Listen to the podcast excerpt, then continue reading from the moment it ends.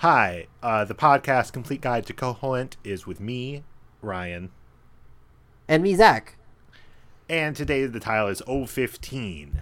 015 is More Yarna Desert. Yeah. Uh, this is kind of the second tile, maybe? Eh, who cares? Who cares? I mean, there's a different tile that could be the second tile, but we already talked about that one. Turns out it was the last tile. Uh, so why, we'll are- why are we call still this doing one the this second podcast, tile. then? We already did that joke to death. Sorry, folks. This is the Ah. post game. This is, this is we're going for 100 we're we're 100%ing this podcast. That's right. This is this is a 100% podcast. So on this tile, uh, you have the other like wall that uh, encloses Yarna Desert Valley, uh, and you get to walk along that wall as you exit the desert.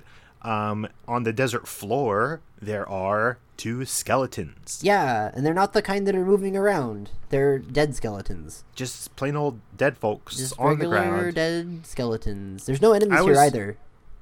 oh, that's right. This doesn't have any enemies. There's no enemies, just two skeletons on the ground.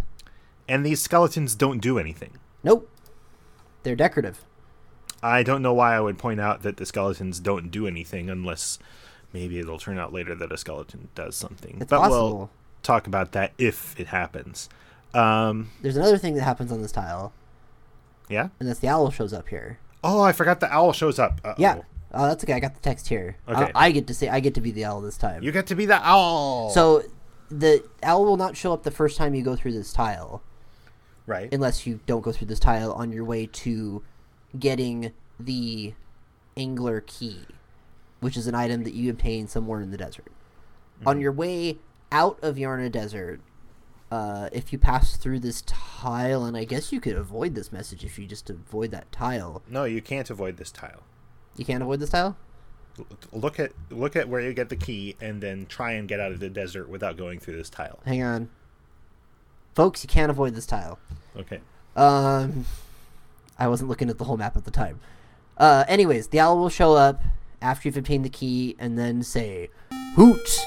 The shape of the key shows a fish swimming up a cascade of water. Go now to the mountain waterfall. A leap from the top, and you will reach your goal. And they flutters away. So, So- more instruction. Yeah, um, not very revelatory. not very revelatory.